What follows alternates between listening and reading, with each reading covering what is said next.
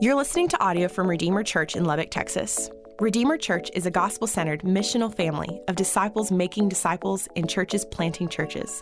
If you would like to get more information or donate to this ministry, please visit redeemerlubbock.org.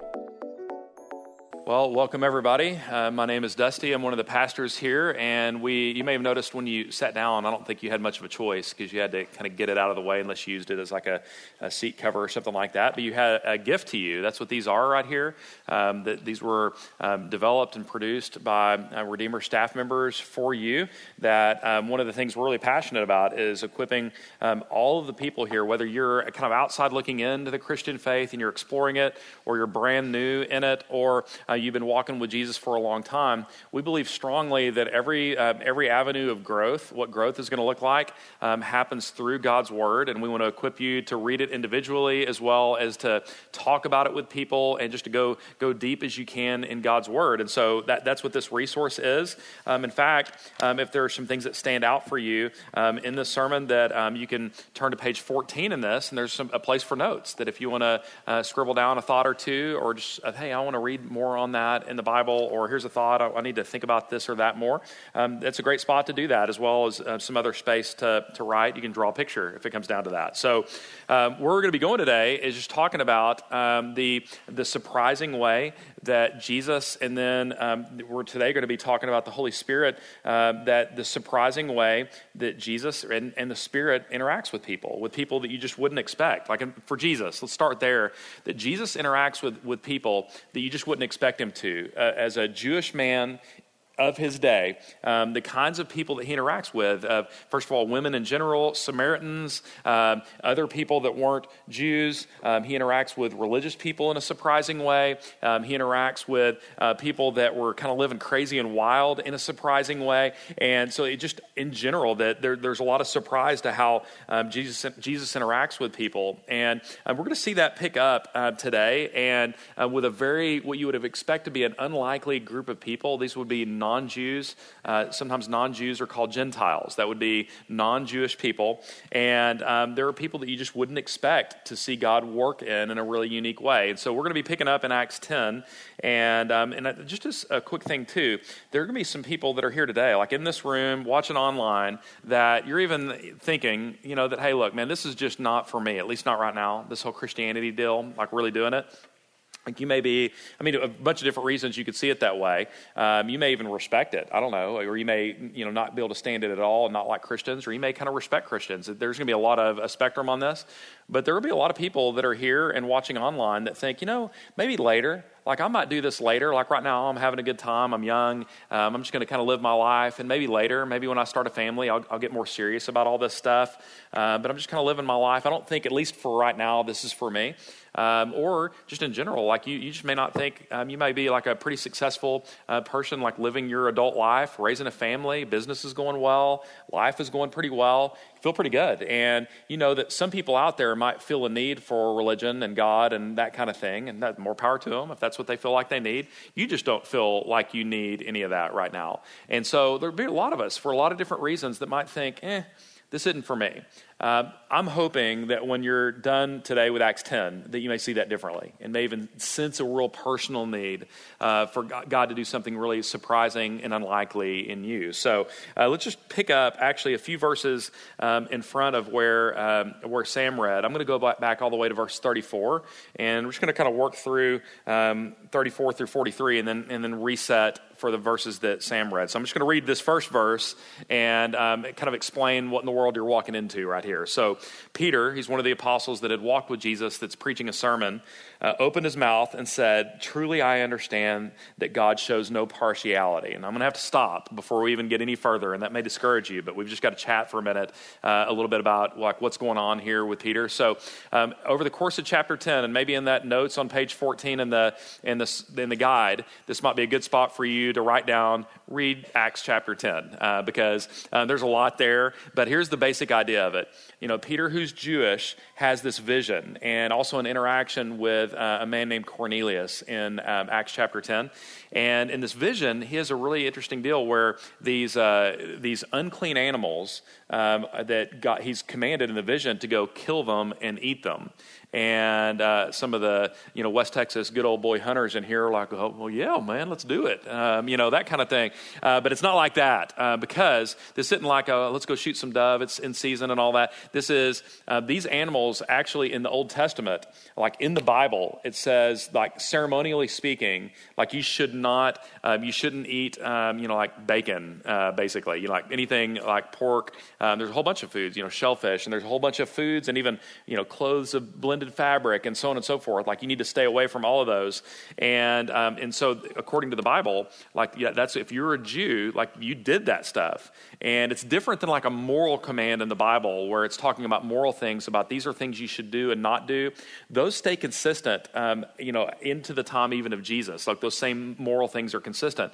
But what's happening here in Acts 10 is actually seismic. It's really significant because um, the, the first part is God saying uh, that, hey, go, there's nothing that's unclean, is what he tells Peter.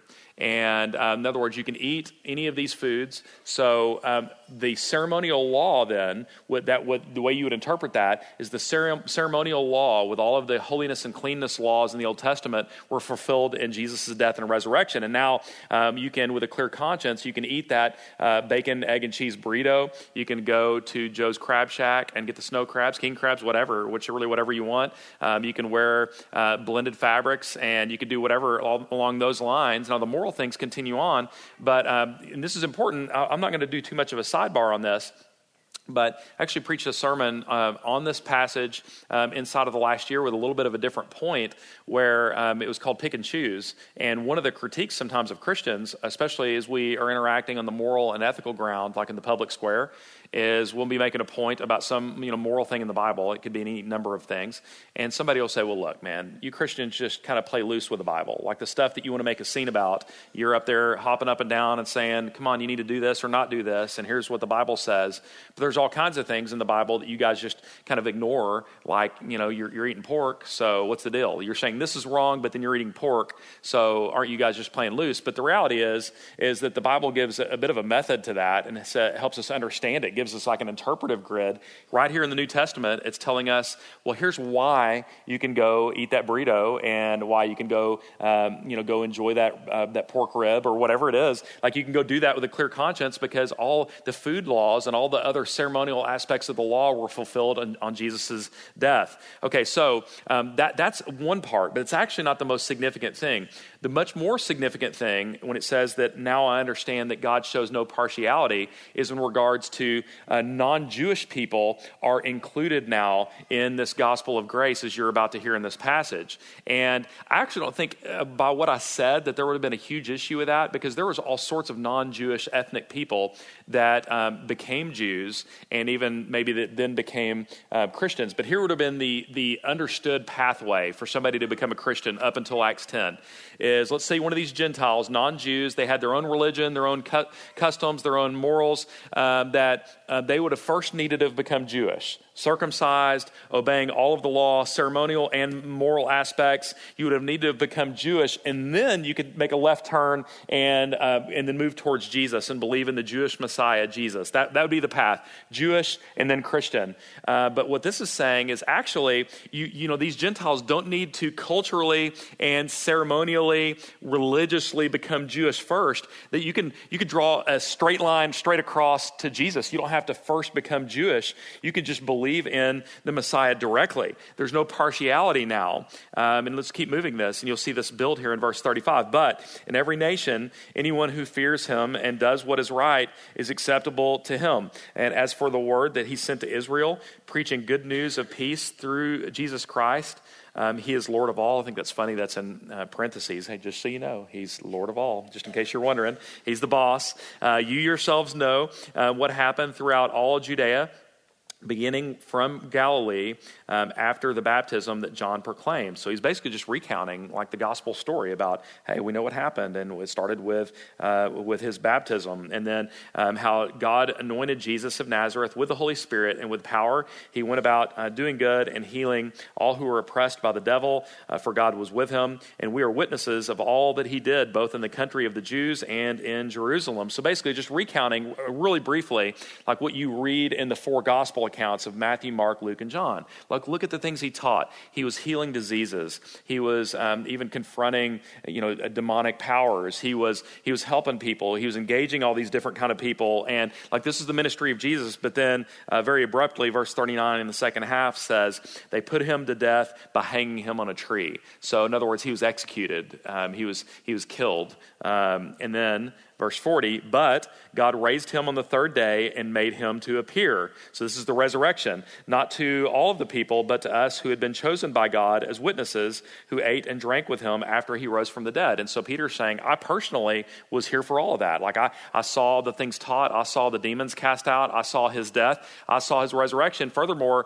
we all hung out. Uh, you can go talk to her. She saw him, and oh, he was there. I want you to go ask him. But we, we all saw him. He, he appeared to us, and uh, he commanded us to preach to the people and to testify, verse 42, uh, that he is one appointed by God to be judge of the living and the dead and, uh, to him all the prophets bear witness. So all of the old testament pointing towards jesus that everyone who believes in him here's the what you get is you receive forgiveness of sins through his name. So what you could really describe peter doing is he's pulling together his experiences in acts 10 is he's saying look, what i discovered today through these visions through cornelius is now there's no partiality. A non-jew can make a straight line to jesus. And while we're on the topic, non Jews, um, Jesus was killed and he was resurrected. I saw it. Um, he walked around with a lot of us. And now what's available to you is the forgiveness of sins. That, that's available, forgiveness. And all of the prophets, all of the Bible was pointing towards this moment of Jesus' death and resurrection. And so this is called the gospel message. It's good news. All right, so now, now we're ready to see how they're going to respond. And I'm sure all these uh, Jewish people that were around, these Jewish Christians, were like, you know, it's kind of like, what's going to happen? What are you going to say to that? Uh, are they going to laugh? Are they going to think, I don't know, maybe after I kind of have my fun, you know, we'll consider it? Or, or I don't know, things are going pretty good right now, but appreciate that message and that's interesting. Who knows? What are they going to say? Are they going to laugh at them? And uh, we'll pick up in the verse that Sam read, verse 44. While Peter was still saying these things, the Holy Spirit fell on those who heard the word. The Holy Spirit fell um, that there's a uh, there's a really unique supernatural thing that's happening um, there. And it says, "And the believers from among the circumcised." That would mean that's another way of talking about Jewish Christians. Um, these believers um, who are Jewish um, who had come with Peter were amazed. Now, I'd like to think that that amazement was like, "Whoa, this is so cool! God's doing this." But I think if you read the rest of the New Testament, I wonder if some of that amazement was like, "Oh, uh-uh, not with these people," you know oh, come on, you got to be kidding me. Them too, that, that kind of amazement. We'll even talk next week in Galatians, and you'll see some of this unfold uh, because the gift of the Holy Spirit was poured out. this tells you a lot, even on the Gentiles, like even on not just Jewish people, people that had come through Judaism to Jesus, but in a straight line, um, a non Jewish person, a non religious Jewish person, um, could be a direct line to Jesus. For they were hearing them speaking in tongues and extolling God. Then Peter declared, Can anyone withhold water for baptizing these people who have received the Holy Spirit just as we have? And he commanded them to be baptized in the name of Jesus Christ. And so, this whole experience right here should really remind you of earlier in Acts. Uh, in fact, last Sunday we were in Acts 2. I mean, it was the same deal, really, when you think about it, because Acts 2 is just a different crowd. It were people that were religiously and often ethnically Jewish who were already in, had already made that, that, that turn, and then they came straight from there to belief in Jesus, and the Holy Spirit falls on them, and they believe. And um, now it's the same exact layout, a very similar sermon where it's, hey, Jesus was killed, Jesus came back to life, and if you believe in him, like, well, that you, you're, you're saved and you're forgiven. And people in that first sermon that we heard last week in Acts 2, the Jewish people said, like, what do we do? And Peter says, you need to repent and uh, repent, believe, essentially would be the same thing, and be baptized. He says the same exact thing here. He preaches to these people, they believe, and uh, he says, now you need to be baptized. It's the same exact idea. Now, to put this in a little bit more, uh, more current form, because I think to a lot of us, this whole thing about Jew and Gentile is just kind of lost on us a little bit. You're like, man, well, don't be so racist. Why, why are you worried about it? You know, uh, why would that be so shocking? And there's a, certainly an element of racism, but I think that, that even more than that, there's also an element of like your whole life, you were raised that, look, we obey the ceremonial law, we do these things, and, you know, Gentiles, when you actually read the Old Testament, were considered unclean that you couldn't just go hang out with them. And to be unclean meant you couldn't uh, even be around the people of Israel, like even relationally. You couldn't be part of the temple. You couldn't be part of a whole lot of different things when you're considered unclean. So it seems like there needed to be something that happened for these people. So it was quite a shock here um, in a lot of different ways. But if you want to make this maybe a little bit more current, is I want you to think about uh, maybe an enemy of the United States. I mean, we could start there. Like, think of, I don't know who you would say for that, but maybe like something like ISIS or something like that that like what would you do if you turned on CNN or something like that and there was a whole group of ISIS soldiers or Taliban or whatever that were actively giving their life to Jesus like in that moment like the gospel had been preached and then the spirit falls and then many of them believe and like amazement might really be a, a, word that would describe that, right? And in fact, some of you might have enough resentment over the last few years of battles and all that. You might be like, mm you know, wait a second, you know, and not them. And like that, that might be a way that might help you understand it. Or even if you want to bring it inside of our own borders, um, imagine um, like you're the people that you pretty much can't stand politically in our country, whatever that might be. So let's say if you're more on the political left, this might be something like Mitch McConnell and Tucker Carlson or something like that. Um, and where when one of, the, one of them are talking, you want to come through the screen and just kind of you know, or you're on the political right, and I mean, I don't know, that might be, you know, Bernie Sanders and Rachel Maddow, whatever. I mean, it, just whatever that is for you, just make the uh, the appropriate connection. And when they start talking, you're like, you know, got your hand up, and oh, don't even, and you know, that kind of thing. That um, like those people, like that's what was happening here. Those people that the Spirit fell on those people and they were being included, and God was doing something incredible, which even raises the question like, would we even, would we even be good with that if God were to do something really amazing with those people? That's just an interesting question, um, and that'll be one that we'll see wrestled with through the rest of the New Testament, as a lot of Jewish Christians were wrestling if, if those people get all, all of this whole thing. So, um, so this is the idea. You have the surprise of God's work among these people, and then their baptism as a response to their belief, just like the Jewish people. Uh, so I want to just talk for a minute about the Spirit falling, uh, because I think this is really important before we pick back up and uh, how surprising this is um, with these particular people. But um, I think the best way to understand this, because there's a group of people um, that I actually understand where they're coming from that would say that there's like a subsequent thing the Spirit does, like you become a Christian, and then among some Christians, there's another subsequent thing that the Holy Spirit does and falls on some people in a unique way. I understand where they're coming from, but I think this passage would be the wrong passage to look for in this uh, because I think very clearly um, this is talking about conversion when it says the Spirit fell on people. These were people that had not believed in Jesus yet. And so, a way to think about this when it says the Spirit fell on them, this is talking about their conversion that when combined with gospel preaching, it's always this way. It was this way in Acts 2 it, with the Jewish, Jewish people, and it's this way in Acts 10 here with these Gentiles, is the gospel message of Jesus is preached, his death and resurrection, and then the Spirit combines with that preaching and then falls on people, and, um, and their eyes are, are opened, and they begin to see who Jesus is in a new and fresh way. That's what's happening here um, with these people. Um, one way to think about it might be uh, if you're here two weeks ago, Hunter Beaumont was preaching, and he talked about John chapter 3. And uh, Jesus was interacting with Nicodemus, and who had kind of a socially constructed faith. He'd grown up in Judaism, knew all the songs Hunter kind of joked about, um, and um, knew all the rules, knew all the stuff, was a nice guy, interacted with Jesus in a really respectful way.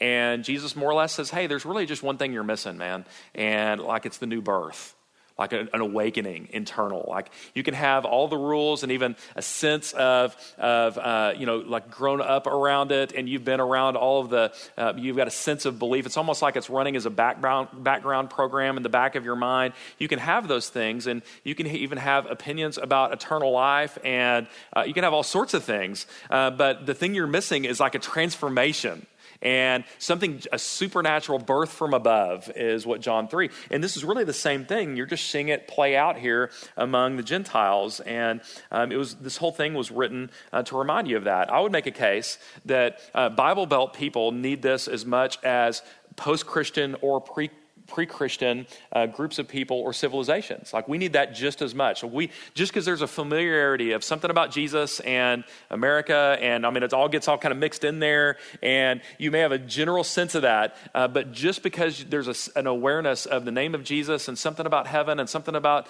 forgiveness of sins, uh, that there still needs to be a new birth. There still needs to be a, a spirit awakening and a grabbing a hold of these things for you. Like, that needs to happen. And it's just as true for Bible Belt people as it is for someone that has, gone, has said, you know, we've moved past religion and we don't need all that stuff nowadays. And now we're living our life and we're making society better and we're doing it. That, that kind of person just the same needs that kind of awakening and um, but I, I, would say this to those of you i hear this all the time when i talk to people that have been christians for a long time and they'll say yeah i mean i've been I mean, I've got one of those super boring stories, and you know, I just was raised, you know, by Christian parents, and they taught me about Jesus, and I just believed it, and I still believe it. And like, hold on a minute, like, first of all, as a parent, like I ache for that to be true for mine. So, first of all, um, parents all in this room are going to say, um, let's not just run too quickly by. That's a boring story. I mean, that is a supernatural story that you were raised in a home and you didn't go, eh, but like it's become yours and you've believed it and you've loved him is awesome, just as surely as if some of you weren't raised in a Christian home and you've believed in Jesus, um, that he awakened you, even though in a lot of different ways that'd be so unlikely that he's done it. That just as, uh, just as true for both kinds of people. Um, so, on a, just a one more thing on the Spirit, um, in your guide on page five, I'll throw it up on the screen too. There's a really great um, little quote here from J.I. Packer, who's written so many great things and is brilliant and impactful in so many different ways. And I think this quote is too. And so uh, he describes the ministry of the Spirit in this way. He says, Think of the Holy Spirit as fulfilling a floodlight ministry. So think about that a floodlight uh, in relation to the Lord Jesus. Think of, uh, of him as it, the floodlight, standing behind you, shining light over your shoulder from behind, and picking out, as the floodlight does, the glory and the beauty on, on, of that on which the light is trained, the person of the glorified and enthroned G- Lord Jesus. It is as if the Spirit whispers in our ears, I love this, do you see him? Do you see him? Isn't that cool?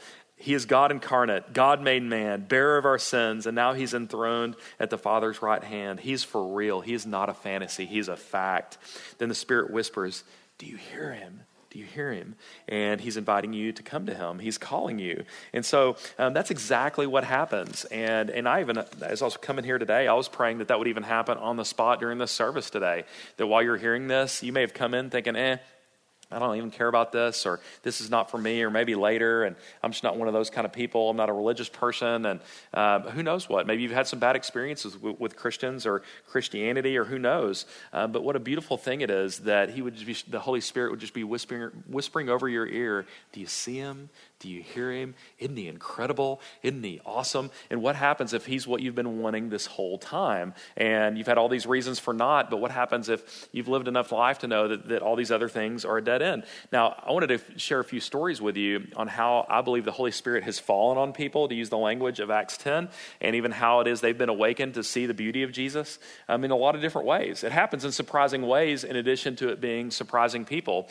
Like I think of, uh, we had a, a high school age girl that was um, engaged at a Target um, by one of our members, and they started talking, asked if they could pray for her and with her, and that turned into her wanting to meet up to um, read the Bible. And I think probably in the living room, um, as they're reading the Bible, that's where she ends up believing in Jesus. That over a series, engaged in Target, and then um, over uh, over many weeks, reading the Bible, studying the Bible together, uh, belief happens in a living room. That's when it it happened, um, perhaps in a process. Or I think of Linda, who's in the service. Um, I was talking with. Uh, um, just catching up with her husband Grant the other day and talking about both of their their backstory, and then um, and he says just real in passing about when Linda's, and I said, "Oh, hold on, tell me more about that." And so she grew up in a home in suburban Houston where, like her parents, they, they weren't Christians at that time. They didn't go to church as a family. And um, her sister um, starts going to a, a, Bible study, I believe, because of a dang boy. And, um, and like that's kind of what drew her there. And then she comes home and, and comes to Linda and is like, hey, like I know I was going there to check out this guy, but I need to tell you something. You're not going to believe this. And starts sharing the gospel with her. And, and it's like, hey, you need to come, you need to come check out this Jesus with me. And then now, then through, through her sister uh, being changed by Jesus, probably there at that Bible study, um, then, then now changes Linda. And then now her parents also. And now they're all following Jesus. And that all came through that Bible study. I'm not saying that's a recommended path, but I'm just telling you it's what God did in a really surprising and awesome way. Or I think here's a crazy one. Um, when we started started our Worth It initiative a couple of years ago um, that we're going to be really celebrating over the next two months a growth, learning to um, really be discipled in generosity for one, but also some things that, four things we wanted to see God do in the life of our church. And we sat down with a lot of our members at that time. One um, was a girl named Mandy who um, started with us whenever she was a freshman at Tech. And I was like, hey, how did you become a Christian? And she said, well, actually, oddly enough, you're preaching a sermon on like giving and generosity, and I was saved in that sermon. I was like, hold on, let's back this up for a second. I'm like, this is a really important topic, but I'll be blunt. As a pastor, every time I talk about money, I know that about 90% of you in here hate the topic, even though Jesus talked about it a lot. We got to talk about it, but I'm like writing the sermon going, you know, uh, knowing that it's just going to be tense, right? And out of all the sermons in the world, this freshman girl shows up, not a Christian, and hears the, this message about Jesus' generosity to us, and then it flows through us in financial generosity on the way out. And on the spot, God saves her as, he, as she hears about God's generosity uh, to her in Jesus on the giving sermon, of all things. I mean, who would have, who would have thought that? What a surprising week. I was like, really? I can't believe that. That's incredible. Um, or um, I think about. Um, um, even my own story where I had a, a, believing mom and grandmother. But that's it. I had a very hostile to the faith stepdad, very hostile to the faith dad, and really didn't know any other Christians, at least that I liked. Um, and so that, that was me. And there are all these other reasons why I should not have believed in any of this stuff. But really, where conversion happened for me was individual Bible reading on my own, and then some conversations with my mom and my grandmother. Like, I don't know when exactly, but it was through that very unlikely thing, I think, given all the other forces, and um, even more unlikely that I'm a pastor. I even think last week to Lexi and uh, Jackson's stories in their baptism that they were, you know, had, had a Christian background but came to tech and kind of did the tech thing, you know. And you're like, what tech thing, you know? Uh, I think we all know, and that that happens uh, happens a lot. And they tried all that, or tried some of it at least, and then through a friend sharing the gospel, and through um, you know, probably they're a good student ministry that they're a part of, and they're maybe through some sermons, like all these different things. They're like, man, like I want to give my life to Jesus. Like I the Spirit fell and awakened and did these things in them. And so um, I, I just love to think about how He might be doing that even today and through conversations that are happening here. So here's the thing. Um, here's what I want you to know. Um, through this passage, as we get back to the main point of all of this, that um, Jesus engaged surprising people, if you think about it. I mean, he engaged a pro Roman tax collector and said, Hey, in fact, why don't you just come follow me? He engaged a separatist um, that thought they should break away from Roman rule and said, Hey, why don't you come follow me too? He engaged prostitutes, he engaged um, religious people, he engaged political rulers, military men, uh, really everybody, wealthy young people that had everything ironed out, they thought. I mean, all of these different kind of people that he would engage them and, uh, and then he would awaken many of them. But here's what's crazy is Jesus said um, that, hey, you guys will do actually much more than me. And I've always been so surprised by that and even confused, going, wait, I'm going to do more than you? Uh, I don't think so. Uh, but here's why Jesus could only be at one time and one place when he was on earth. That was it. Like he was walking in one time, one place. And, uh, but whenever he died and was resurrected and then ascended to the Father, and then the Spirit comes in the way that Acts does. So now what happens is anytime you have the gospel being preached, you've got the Holy Spirit working all of the time everywhere. Like with our um, goers that are at the ends of the earth right now sharing the gospel, God is at work. Um, with our most recent church plant in Wichita Falls, God is at work there. Um, in our hospitals, with those of you that work in hospitals in different ways, God is at work on football fields with coaches. God is at work in our residence halls. God is at work um, in, uh, in our fraternities and our sororities. Um, the Spirit is at work. Like He's at work right near now in this room. He's at work even as I talk from the Bible for those of you that are watching online. Like God, the Spirit is at work in surprising ways, awakening and making people new all of the time, everywhere. It's what it is that he does. And this is why Jesus could say, You're going to even do more because the multiplying power of the Holy Spirit among, uh, among his people as we speak the gospel word um, wherever it is that we are, as people are reading the Bible, the Spirit working, he's going to surprise us. So um, here's where I pull all this together is that um, if you're not a Christian, then my deep hope is that this is even happening now or sometime in your future, that you didn't think this was for you, and you had all these reasons why this is for everybody else in the world besides you. You know, having your fun, life's going fine, other people may need Jesus, but I don't, or I'm sick of Christians, or whatever it might be. I, I get it all, I understand. Uh, but no matter what the defenses were, um, that there might be an overwhelming of those defenses. And there's loads of us in this room that have had this exact story. And it's always fun when you see somebody, it's almost like Star Wars with a tractor beam um, that um, you're like, oh, you calling Jesus a Death Star? Not exactly, but I'm saying that, that just interesting when you see that kind of being drawn in start to happen. And uh, I want that so badly for you. And even you might relate with Lexi and Jackson last week that were just saying, you know, like I, I just began to see that all these other things I was living for never really satisfied. They just didn't, you know. I lived for them, and I, I went all in um, in different ways. Some of you might have felt even, uh, whether it's the good life or the party life, it doesn't matter. And you realize it's empty, and, and you realize that, man, Jesus is what I've been looking for all along to be known and loved like that. I want to say a couple things to Christians that if you're like, well, what do I do with this? Well, a couple things, really maybe even three.